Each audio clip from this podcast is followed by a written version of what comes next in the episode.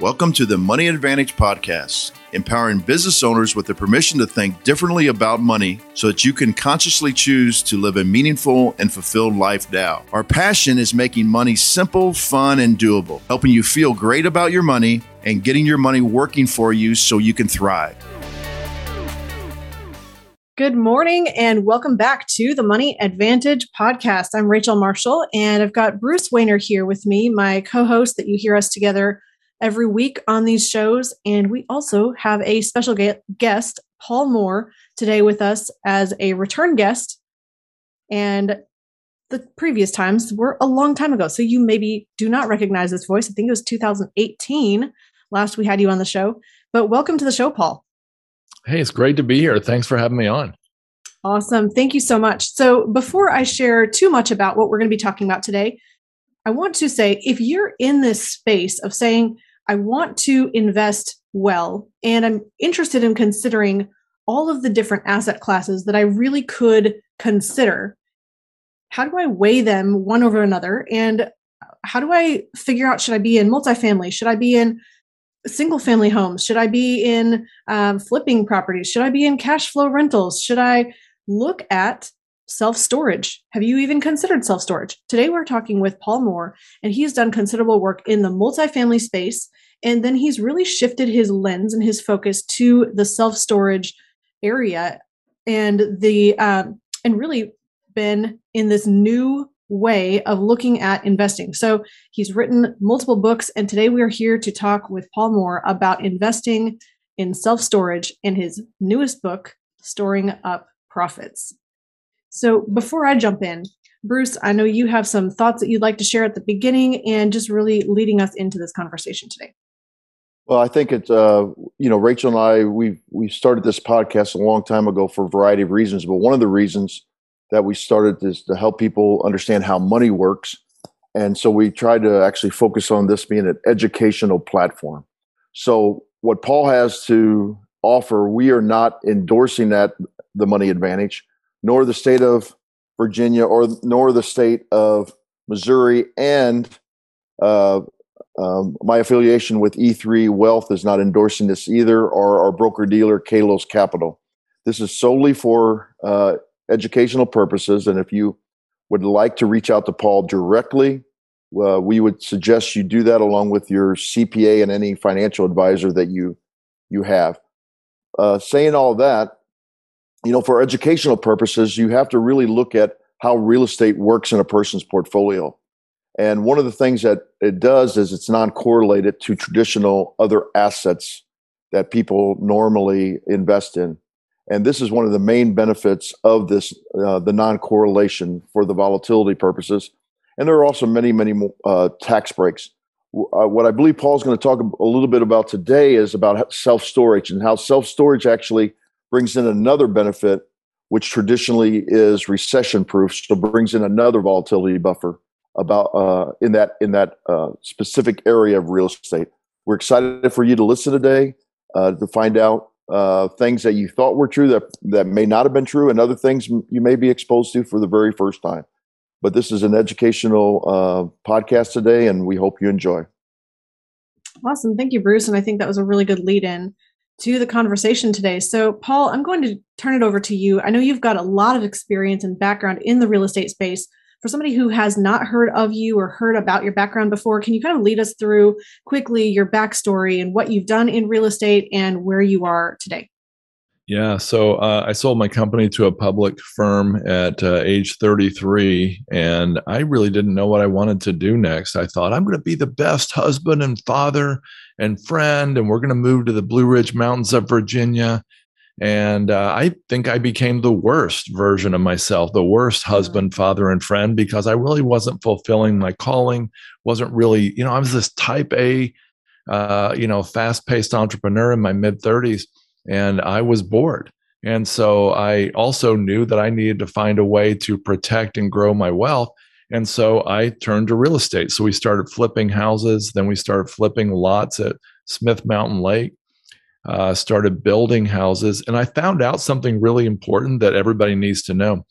Um, if you don't know how to tighten the doorknob on your own house, you probably shouldn't build a house. I'm just saying. That's I remember you saying opinion. that the last time, and you know that is definitely I can relate and identify with that. So go ahead. It's really true, and um, I'm in the same with self storage, which I'll get into in a minute. But I, I, over those years, I tried to figure out how does somebody invest in commercial real estate. How does somebody jump from residential to commercial? And I didn't know how to make the jump. Well, in 2010, we invested in an oil and gas deal that went south in uh, North Dakota. And uh, we actually found that there was a massive housing shortage. So we started, we built a couple multifamily facilities, which we operated as long term, you know, extended stay hotels. And we made a lot of money doing that in multifamily. And then my business partner went on to build a Hyatt hotel that I was involved with. And that did not make a lot of money because oil prices shifted. But at any rate, the mm-hmm. um, uh, the multifamily world just really intrigued me. So I decided to stay in that. I ended up writing a book, like you mentioned, called The Perfect Investment, humble title, as you know. And uh, I, I thought, I'm going to stay in multifamily forever. But then I realized, hey, it, the perfect investment's not perfect if I have to overpay to get it. Mm-hmm. And I felt that, you know, there came a time when people were paying 10, 20, 30% more than the math warranted to buy some of these assets. And we didn't want to play in that game. And so we went on a quest to find assets that were, you know, had a lot more meat on the bone, a lot more upside. And the first one we found of several was self storage. And so we fell in love with self storage years ago but we didn't have the team, the track record, or the technology to do it ourselves. So we created a fund to invest in self storage and other asset types. And we've got five funds now. But um, that's how I got from my mid 30s to my late 50s. That's really fascinating. And I know, Paul, that you're doing a lot of work with um, Bigger Pockets as well. And that has been a big part of your journey. Can you share how you're involved with Bigger Pockets and sharing on that platform? Yeah. So after I wrote my book, um, somebody encouraged me to consider becoming a blogger on Bigger Pockets. And it was actually a lot easier back then to become a blogger. So I did that. And then I got involved. I just kept asking them about every six months hey, is there anything else I can do to serve you? And so I, you know, I, I was actually following this is a little kind of a learning point, I guess, for me, it was Bill Gates he he did three things to become the wealthiest person in the world. Number one, he decided at a young age what he wanted to do and he stayed in that lane. Well, I was already messed up with the young age part. Second, he decided he found the biggest, most influential platform in the world that would be willing to let him partner with them. And then third step is kind of, you know, not obvious. He did everything in his power to make them successful not himself, but them. Mm-hmm. And of mm-hmm. course, he became the wealthiest guy in the world when IBM succeeded with his Windows operating system. So um, I basically took that attitude. And so they let me do videos, they let me do live shows, they let me write a book, and they published it. It's just been a wonderful um, uh, relationship for about six years now. Mm, that's excellent. So, is your most recent book published through Bigger Pockets? Yes. Oh, that's excellent. Okay. So, can you walk us through what are the 40 reasons, or not all of them? Clearly, you can't share them all on a show, but your book starts with these 40 reasons why you love self storage. So, if somebody is considering self storage or maybe has not even considered self storage up to this point, what would be some of the most compelling reasons why you found to love self storage that they might be interested in or needing yeah, you bet. Um, so self storage is unique because it's recession resistant, not recession proof, of course. And it's actually strengthened during booms. I mean, in good times, people are filling up their Walmart and their Amazon cart, and they need a place to store some of their stuff. In bad times, you know, the people are, might be downsizing or relocating or shutting down their office, restaurant, or bar, like we saw in COVID, and they need a place to store their stuff. And so uh, we've found that self storage has done pretty well in good and bad times. Mm-hmm. Uh, another thing is the rents, the price, the rents and revenues are inelastic, and what that means is the tenants aren't particularly price sensitive. If I had a thousand dollar apartment and you raise my rent six percent, I might say, you know, rather than pay uh, an extra 60 bucks a month, $720 a year by signing this lease, I might move. But if I had a self storage facility, I mean, if you had a self storage facility, you were renting a unit to me and you raised my rent from, you know, a $100 rent by 6%, I'm probably not going to spend an, a weekend, rent a U-Haul, get mm-hmm. my friends together to move all that junk. I mean, excuse me, my those mm-hmm. treasures down the street just to save six bucks a month. Mm-hmm. And so I might grumble, but I'm thinking, eh, as soon as I get a long weekend, I'm going to clear that storage unit out anyway. Of course, that long weekend never comes and the rate increases continue to pile up. So there's a high switching cost, there's a perception of a short stay. Uh, Self storage, more than many other assets, captures uh, the increases brought on by inflation. Hmm. Um, if I have a you know warehouse or a factory that I'm leasing for 20 years, or a Dollar General store, you know, a lot of commercial real estate, those leases are set for years or even decades. But hmm. self storage, you know, I can raise the rent at a self storage facility every month. And like I said, people typically don't leave. The thing I like best though, is the fragmented industry. Hmm. Now, self storage has about 53,000 facilities in the US. Uh, that's about the same as McDonald's, St- Starbucks, and Subway combined. Oh, wow. But you said 50,000? 53,000, yeah. Wow. Okay. And so it's hard, it's not hard to believe anymore. It used to be, but now they're popping up everywhere. And the question would be, are they overbuilt? We should answer that later. Hmm. But um, at any rate, the the industry's got this large size, but 75% are run by independent operators, and two out of every three of those independents own one facility, which classifies them as a mom and pop. Now, that doesn't mean they're poorly run, but a whole lot of them don't have the desire, the knowledge, or the resources to increase income and maximize investor value. Heck, they don't have to because in the last five years, the value of their facilities has doubled just from the market demand as cap rates have shrunk from, let's say, 9% to, let's say, 4.5%. The market has deemed that same income stream worth double. And of course, as they've increased their rents, it's increased the value even more.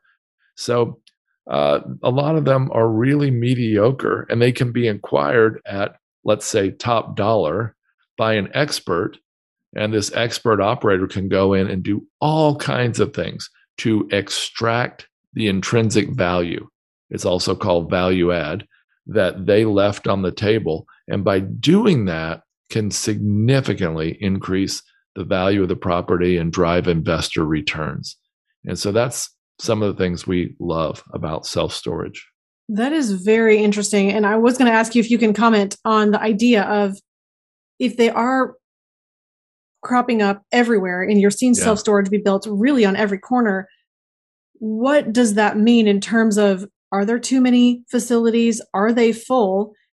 Is the, and and how does this relate to the idea that I mean, as Americans, are we just uh, hoarding? Are we too attached to our things? Are are we? I mean, how yeah. do how do we relate to that whole ideological or philosophical idea that the stuff is maybe not as necessary and, and you know maybe yeah. we as humans are too attached to things self storage is um has roughly the same demand level all across the US. I mean there are places really wealthy places or places that have don't have basements and attics like Florida and Texas um, that have higher demand but it's roughly the same. Interestingly the demand or even the phenomena of self storage is virtually non existent everywhere else in the world except Canada. Interesting. And so that kind of answers um, yeah. your uh, question. The subtitle of my book is Capital, it's called Storing Up Profits Capitalize on America's Obsession with Stuff by Investing in Self Storage. well, and that, that in itself is very interesting. I mean, maybe it's not a good value system that we have to prioritize stuff so much but at the same time i mean we're not going to necessarily convert an entire society away from that so yeah. there is a need There is a need Yeah, based on really the desire of our society. Yeah. So to answer your question, yeah, um, I'm writing an article as we speak this week called uh, "Isn't Self Storage Overbuilt?" And the answer is yes, it is overbuilt in certain locations. Mm. I could take you to Nashville and drive you all around town and show you that it is overbuilt. And I have some technical, you know, some behind the scenes stats to show you that. But I could also take you south of Nashville to a close in suburb. Um, and there are a couple suburbs there south of Nashville that are extremely underbuilt, like Hmm. Bellevue and like Belleville next door to it.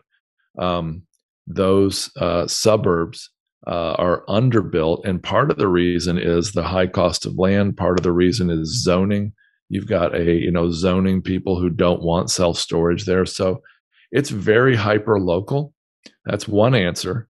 And the second answer is there are these mom and pops that might be poorly run or just you know just managed you know in an average way, if you will um, in locations that large competitors, large national companies that are building on every corner would never go.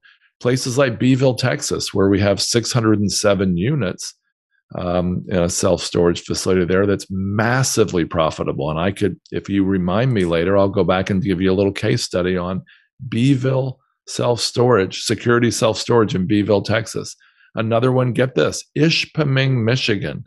Who'd ever heard of that? Well, Mm, no. probably about the 3,000 people who live there and the people in the surrounding area who all drive there to store their stuff in 1,500 units that we have invested in and have are making a wonderful profit. So it is very hyper local.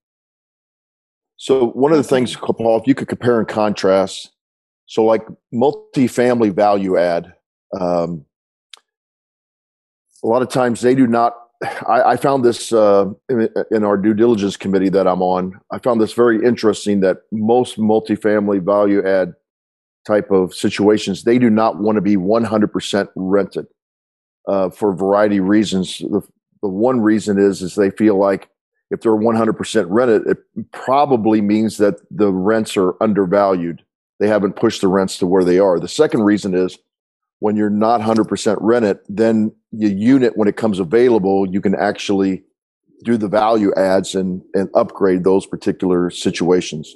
Do you Right. see a similar situation with like the mom and pop situations where they're, my guess is they're, they've been in a rocking chair, li- literally and figuratively, just having that cash flow come in. They're 100% rented and they haven't pushed the rents. They haven't done any value adds, so on and so forth. Is, is that why you maximize value so much in those mom and pop acquisitions? Yeah, there's so many ways to maximize value. Um, I will tell you, yes, we. I talked to a large self storage facility near me recently, and they said, "Yep, we've been here 28 years. We've raised rents four times in 28 years." I I found that unthinkable, but Hmm. they were they were happy because they were 100% full and making a lot of money. And so uh, I'll tell you, Bruce, the first time I heard value add and self storage, I think I laughed out loud. I mean, where are the countertops and cabinets and flooring and uh, bark park and lighting and you know new appliances? None of that. We're talking about four pieces of sheet metal, some rivets, a floor, and a door. Yet the opportunities for self storage value add are amazing. And um, I think there are actually more in self storage than in multifamily right now for most of the deals that we look at. And I could give you an example or two if you like. Yeah, that'd be can great. You, yeah. So I was thinking, can you walk through an example? And then also, if that mom and pop operator is loving their income, why in the world would they sell? And how do you how do you acquire then that type of a unit where they're very happy already at a rate that works for you? Yeah. So a lot of these folks are, you know, older. They're ready to move on. Their kids, you know, don't do not want to operate the business. Um, some of them see that, you know, they could get into, they could do a 1031 exchange out of this, let's say, million dollar facility that now has grown to three million. And they can you know buy something else that they don't have to operate that can throw off that let's say 5 or 6% income that will set them up for life. And so i think that's why you know a lot of them do want to sell also they're getting offers they they just can't believe and they think mm. the people making the offers are crazy. Um, of course you know that they, they these are experts you know that are making these offers at least in many cases and they're going to be able to significantly augment the income and the value. Hmm. Um, so yeah, value, go ahead and walk through some value add ideas or options that you use. Yeah, let's go through some value add options. Um, if um, here, here's a, a quick example, if you raise the rent by ten percent, so about self storage, like every other commercial real estate property, including large multifamily, is based on a value formula. The value is the net operating income divided by the cap rate. And so if you can increase the numerator and keep the denominator, if the denominator stays constant, then you should be able to significantly increase the value and even more so increase the value of the equity because you're using leverage in many cases. But uh, here's a, a, handful of value adds in self storage. Some of them don't sound like value adds, but they do add income and value. One would be filling vacant units. Um, another would be by reining in delinquency. We invested in a Grand Junction, Colorado self storage facility that had 80% occupancy. And so increasing that to the, the normal level of like 95 would see, you know, that would drop the vacancy by three quarters. But more importantly, it had 80% delinquency. 80% of the oh, people oh, wow. weren't paying their rent or weren't paying on time. And that's kind of typical for a mom and pop. So that's a way to increase value. Another would be uh, add um, a billboard uh, or a propane filling station or an ATM or a cell tower. Those would be some value adds. Another would be um, add U-Haul. You can get commissions from U-Haul from renting out U-Hauls for anywhere from 1000 to 5000 a month let's use our value formula to see what the value of U-Haul would be. So let's say you had a $2 million facility, you had 800,000 in equity in it and 1.2 million in debt.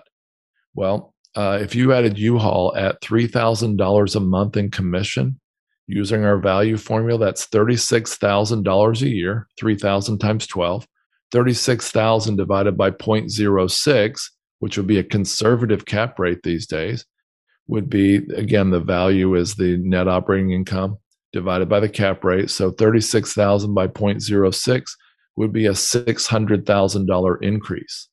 Wait a minute, if you only had 800,000 in equity in this and you just signed a, an agreement with U-Haul and got them up and running, uh, you just increased the value of that equity by 75% just by adding U-Haul. That's a pretty good lever to pull. And so that's an example. Other things would be like adding point of sale items, like you could set up a showroom selling locks, boxes, tape, and scissors. Another would be adding insurance and late fees. Uh, an obvious one would be reducing expenses. Another obvious one today would be taking some of that vacant land out back and converting it to RV and boat storage. Mm. Huge mm. value add right now and then the last one in my list would be adding some climate controlled units. A lot of these old mom and pops are, they don't have any climate control and they've got some vacant land with them. And you can put a beautiful, maybe three story uh, facility right out front by the road, increase the look and feel of the whole place, and significantly increase your income and value because that land was already paid for. That's fascinating. So, Paul, let's talk about what are some of the risks then? I mean, it sounds like you're talking about a lot of benefits and gains and tremendous opportunity. Yeah. As long as somebody knows where to look and what location to be in, we're hearing yeah. here. But what are some of the risks and maybe the downsides to self storage? Yeah. So the biggest risk in self storage always happens during lease up. In fact, we got burned by this on our very first self storage investment. We uh, we invested in a wonderful location in uh, Bradenton, Florida, and two there. It's one of the fastest growing planned communities in America called Lakewood Ranch. We were right in the middle of it on a main road, um, but uh, two other national competitors popped up nearby right about the time that we invested. And so it, what it meant was all three competitors had a much slower lease up than planned. A second thing that went wrong there was those national competitors could easily undercut us on price and not feel the pain. Mm-hmm. Um, a third thing that went wrong is honestly, they outmaneuvered and outmanaged us. They had better software, better tools. And though the company I invested with had great tools, they were still limited. You know, they're a middle market player compared to these, you know, multi billion dollar REITs that mm-hmm. came in down the road. And so it took a long time to get leased up.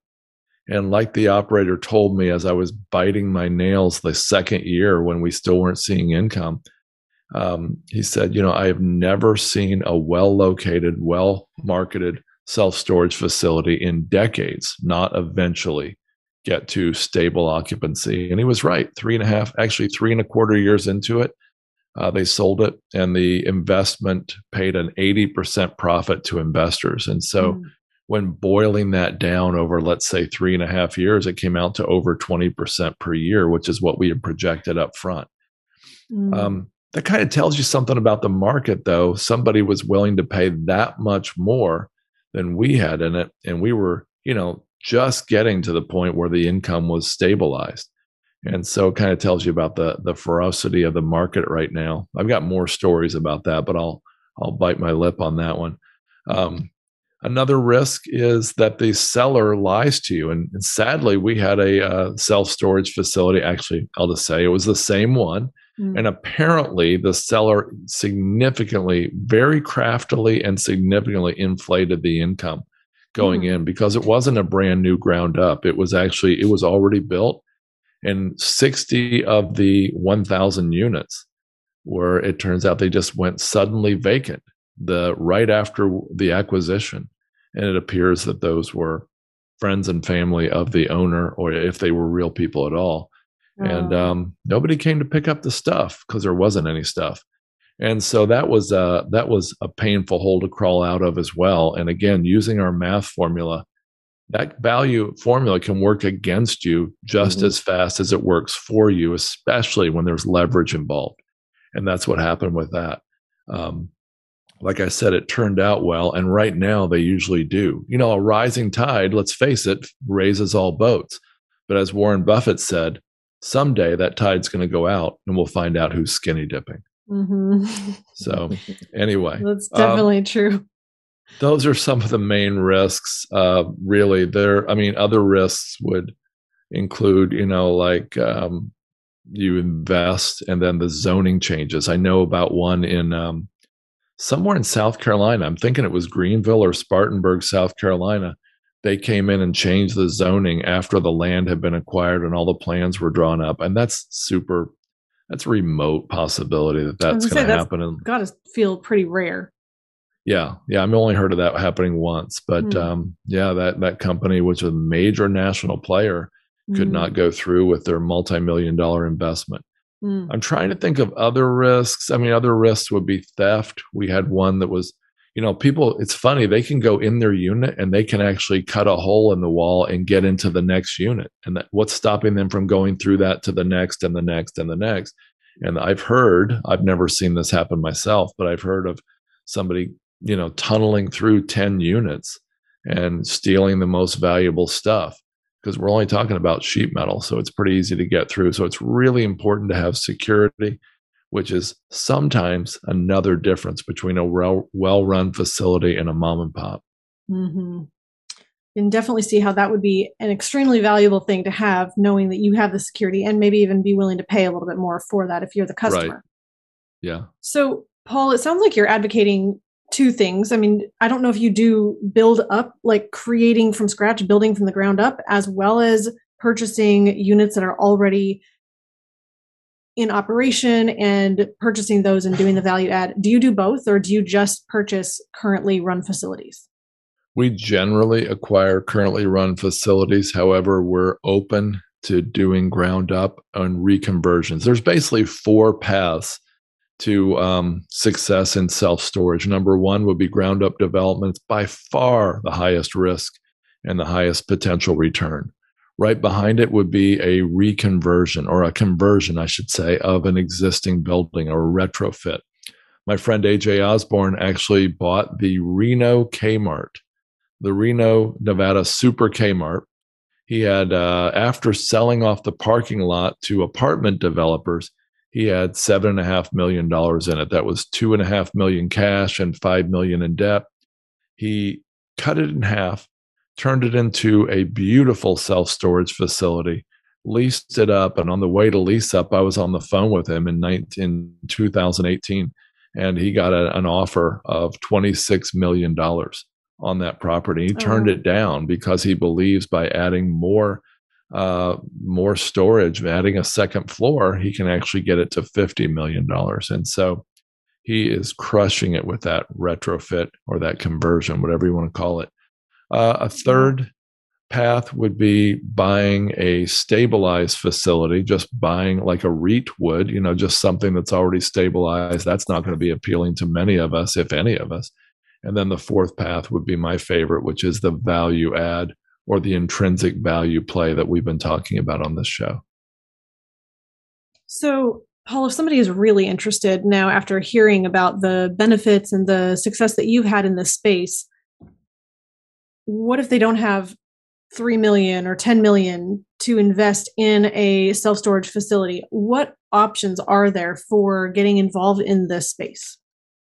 Yeah, so the last third of my book has seven paths to success in self storage and they and this is a lot of these, you know, options are, you know, not options that most of us would do, but that would include getting a job at a self storage facility and working your way, getting, you know, growing your knowledge, working your way into the business. It could also be getting a job as a broker or a lender or an asset manager, uh, lots of things like that. So that's one path. Another is starting small, getting a really small facility, learning the ropes, you know, renting it out, fixing it up, and then moving on to a larger facility. Some people call that stacking or stair stepping.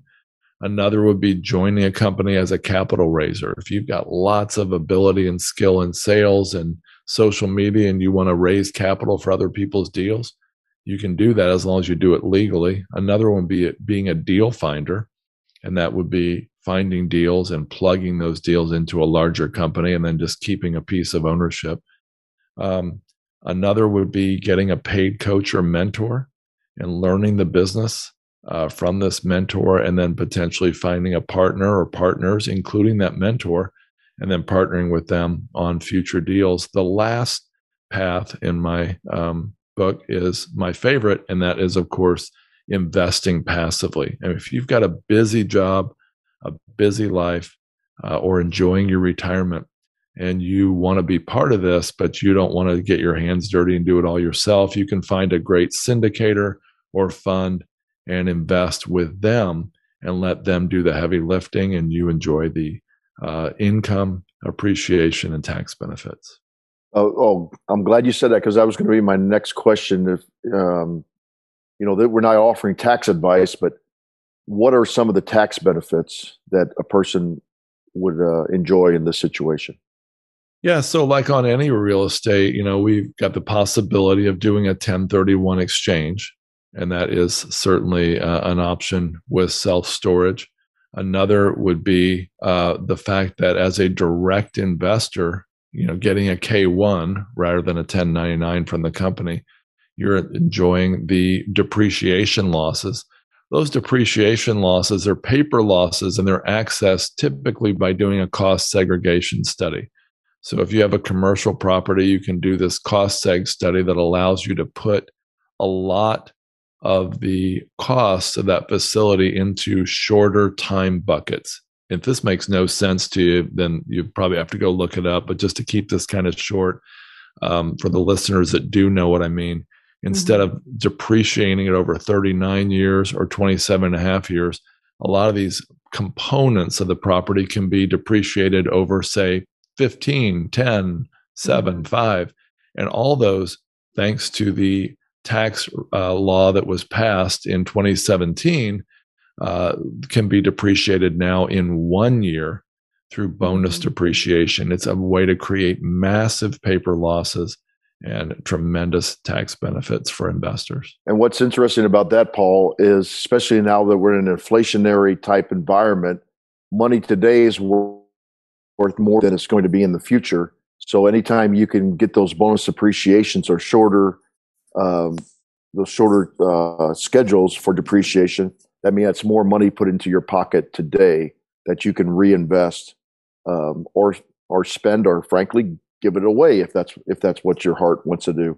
Uh, so that is a very very strong uh, reason to do this. When you're looking at when you're looking at um uh, tax benefits, I like to always tell our people, uh, especially uh, when you hear people talk about loopholes, these are not loopholes. Uh, loopholes always has a negative connotation, and many people will actually use loopholes for legitimate tax deductions in the tax code. But these are incentives that the uh, IRS, through Congress, passing laws that are trying to help people get what they get. And if they get what they get, then Congress gets what they want. And that mm-hmm. is actually reinvestment into our United States economy. And right. so I, I'm I'm a big proponent of this. I'm I'm trying to get the word loophole out of the American vernacular because um, I really, when I hear people say that, they really don't understand how the tax code works. No, he's absolutely right, Bruce. Um, and I agree with your point about inflation as well. But uh, yeah, these are not loopholes. These are what they want. They want people to build self storage facilities and mobile home parks and boat docks and, and, apartments. I mean, there's a huge housing shortage in the U.S. and apartments. Mm-hmm and uh, a lot of these type of things are you know they're incentivized and i really wish the bonus depreciation wasn't phasing out over the next six years but unfortunately it's going back to normal but even normal is really good i mean there's a lot of paper losses created through commercial real estate i think that when you look at the whole picture it's really important to understand all of the benefits that you get by making decisions that might be they might seem like they're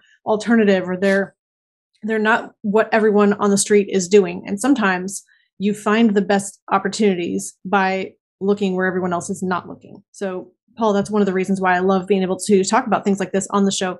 If somebody does want to reach out to you, I believe they need to be an accredited investor to work with you. Um, mm. Can you talk briefly about that and then share with our listeners how they can get your book? Yeah. Um, so yeah the if they want to reach out to us we i spent years like i mentioned at the beginning of the show trying to figure out how to get into commercial real estate so i've created a simple guide which is an introduction to commercial real estate investing and then i've also got other guides including introduction to self storage mobile home parks etc you can get that at wellings capital w-e-l-l-i-n-g-s wellingscapital.com slash resources anybody can get that information free. Excellent. If you want to invest with us, like you said, uh, you need to be an accredited investor. The SEC has set up those rules, and we need to follow those rules, and we do very carefully. Um, as far as getting the book, you can get the book at biggerpockets.com slash storage. And the reason to go there is there's lots of bonus materials you don't get when you buy the book anywhere else. It's also available at Barnes and Noble online and Amazon as well. That's fantastic. Now, Paul, before we let you go, I know we've talked about this on previous shows as well, but you have a, a kind of a higher purpose that you do a lot of your work for, and you're very focused on generating funding to fight human trafficking. Can you share kind of why that is so so valuable to you um, I mean, certainly that's yeah. a, a cause that I believe, I mean, I'm I'm interested in and not as vested as I would like to be in fixing that or solving it. But how do you yeah. how do you use your business to fund the causes that you care about so much? Yeah. So if you took the the why first, um, if you took the record profits, not the average, the record profits of Apple, General Motors, Nike, and Starbucks, put those together and doubled that number, that's the approximate profits generated by human trafficking right mm. now every year, according to the US State Department. And I'd like to believe if I was alive in the 1800s or if I was an adult in the 1960s, I'd be fighting against slavery and for civil rights. Well, this is a civil right and it is slavery and it's happening right under our noses, right in our time. It's the largest number of slaves ever in history are uh, right now. In fact, uh, there's it's estimated that approximately 400 people have been captured or sold into slavery since we started recording this broadcast. Mm. And so it's quite troubling, and I want to do something about it. So our company is making an effort to, to go forward to vet. One thing we do in our commercial real estate business is we vet the very best operators and we put those into our funds. Well, in this arena, we're vetting the very most effective nonprofits and we are doing a lot of background due diligence et cetera on them and then we're recommending people invest uh, to free slaves on giving tuesday uh, right after thanksgiving we put out an email we put out a match from our company mm. and we mm. were able to raise uh, $65000 which was enough money to free 65 slaves in cambodia through the organization that we're oh, wow. working with wow so that is a powerful way to say you're not just using your own profit to be able to make this happen, but you're involving your investors in being able to reach these bigger goals. I love that. Right. Yeah, that's right. So, Paul, something else that um, we'll probably leave till next time, till next conversation with you, just because of the time that we we need to take to wrap up today. I just want to thank you for being with us on the show. I thank you for continuing to do good work and being able to educate investors and help people, not just yourself, to profit and thrive in this investing space, but you're bringing along other people with you and you're providing that coaching and the resources and the guidance and the the content, the books, the materials for people to step into that space and say, how do I become educated? How do I learn more? And how do I step into this position of creating this cash flow and investing in real estate, maybe in a different way than I've thought of before. So thank you so much for doing that work and for coming on our show to talk about it. Thank you. Well, Rachel and Bruce, it's a real honor to be here again. And I uh, really appreciate both of you. And I'm so glad to be here. Awesome. Awesome. Well, thank you so much, Paul, for being with us on the show today. You heard Paul say go to wellingscapital.com slash resources to get those guides for getting started in investing. Anyone can do that. And so I would encourage you to go ahead and get those guides. Thank you so much for listening on this show today. And the one next step that you can take with any information that's educational is to say, let me consider more. Let me become more educated. If this had sparked your interest or your um, your capability, your concept of what is capable and possible for you, dig into learning more to find out if it would be a good fit. So thank you so much for listening. And in closing, please remember success leaves clues. So model the successful few, not the crowd, and build a life and business you love. Discover the secret of how to earn a return on the same money in two places at the same time so that you can strengthen your investment returns. We've created a free guide for you that explains the top three things every investor needs their privatized banking system to do go to themoneyadvantage.com slash banking, put in your name and primary email address, click the send my free guide button right now, and we'll see you on the inside.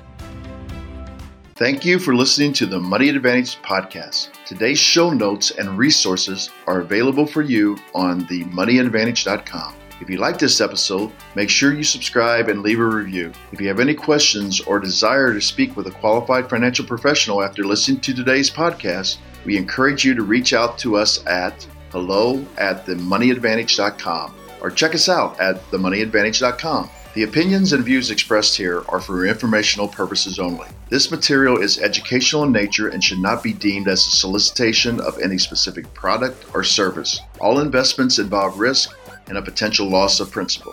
Kalos Capital Incorporated nor Kalos Management Incorporated offer tax or legal advice. Please consult with a tax advisor or attorney for advice regarding the impact on your portfolio. Securities offered through Kalos Capital Incorporated, member FINRA, SIPC, MSRB, and investment advisory services offered through Kalos Management Incorporated, and registered investment advisor both located at 11525 Parkwood Circle, Alpharetta, Georgia. E3 Consultants Group is not an affiliate or subsidiary of Kalos Capital Incorporated or Kalos Management Incorporated.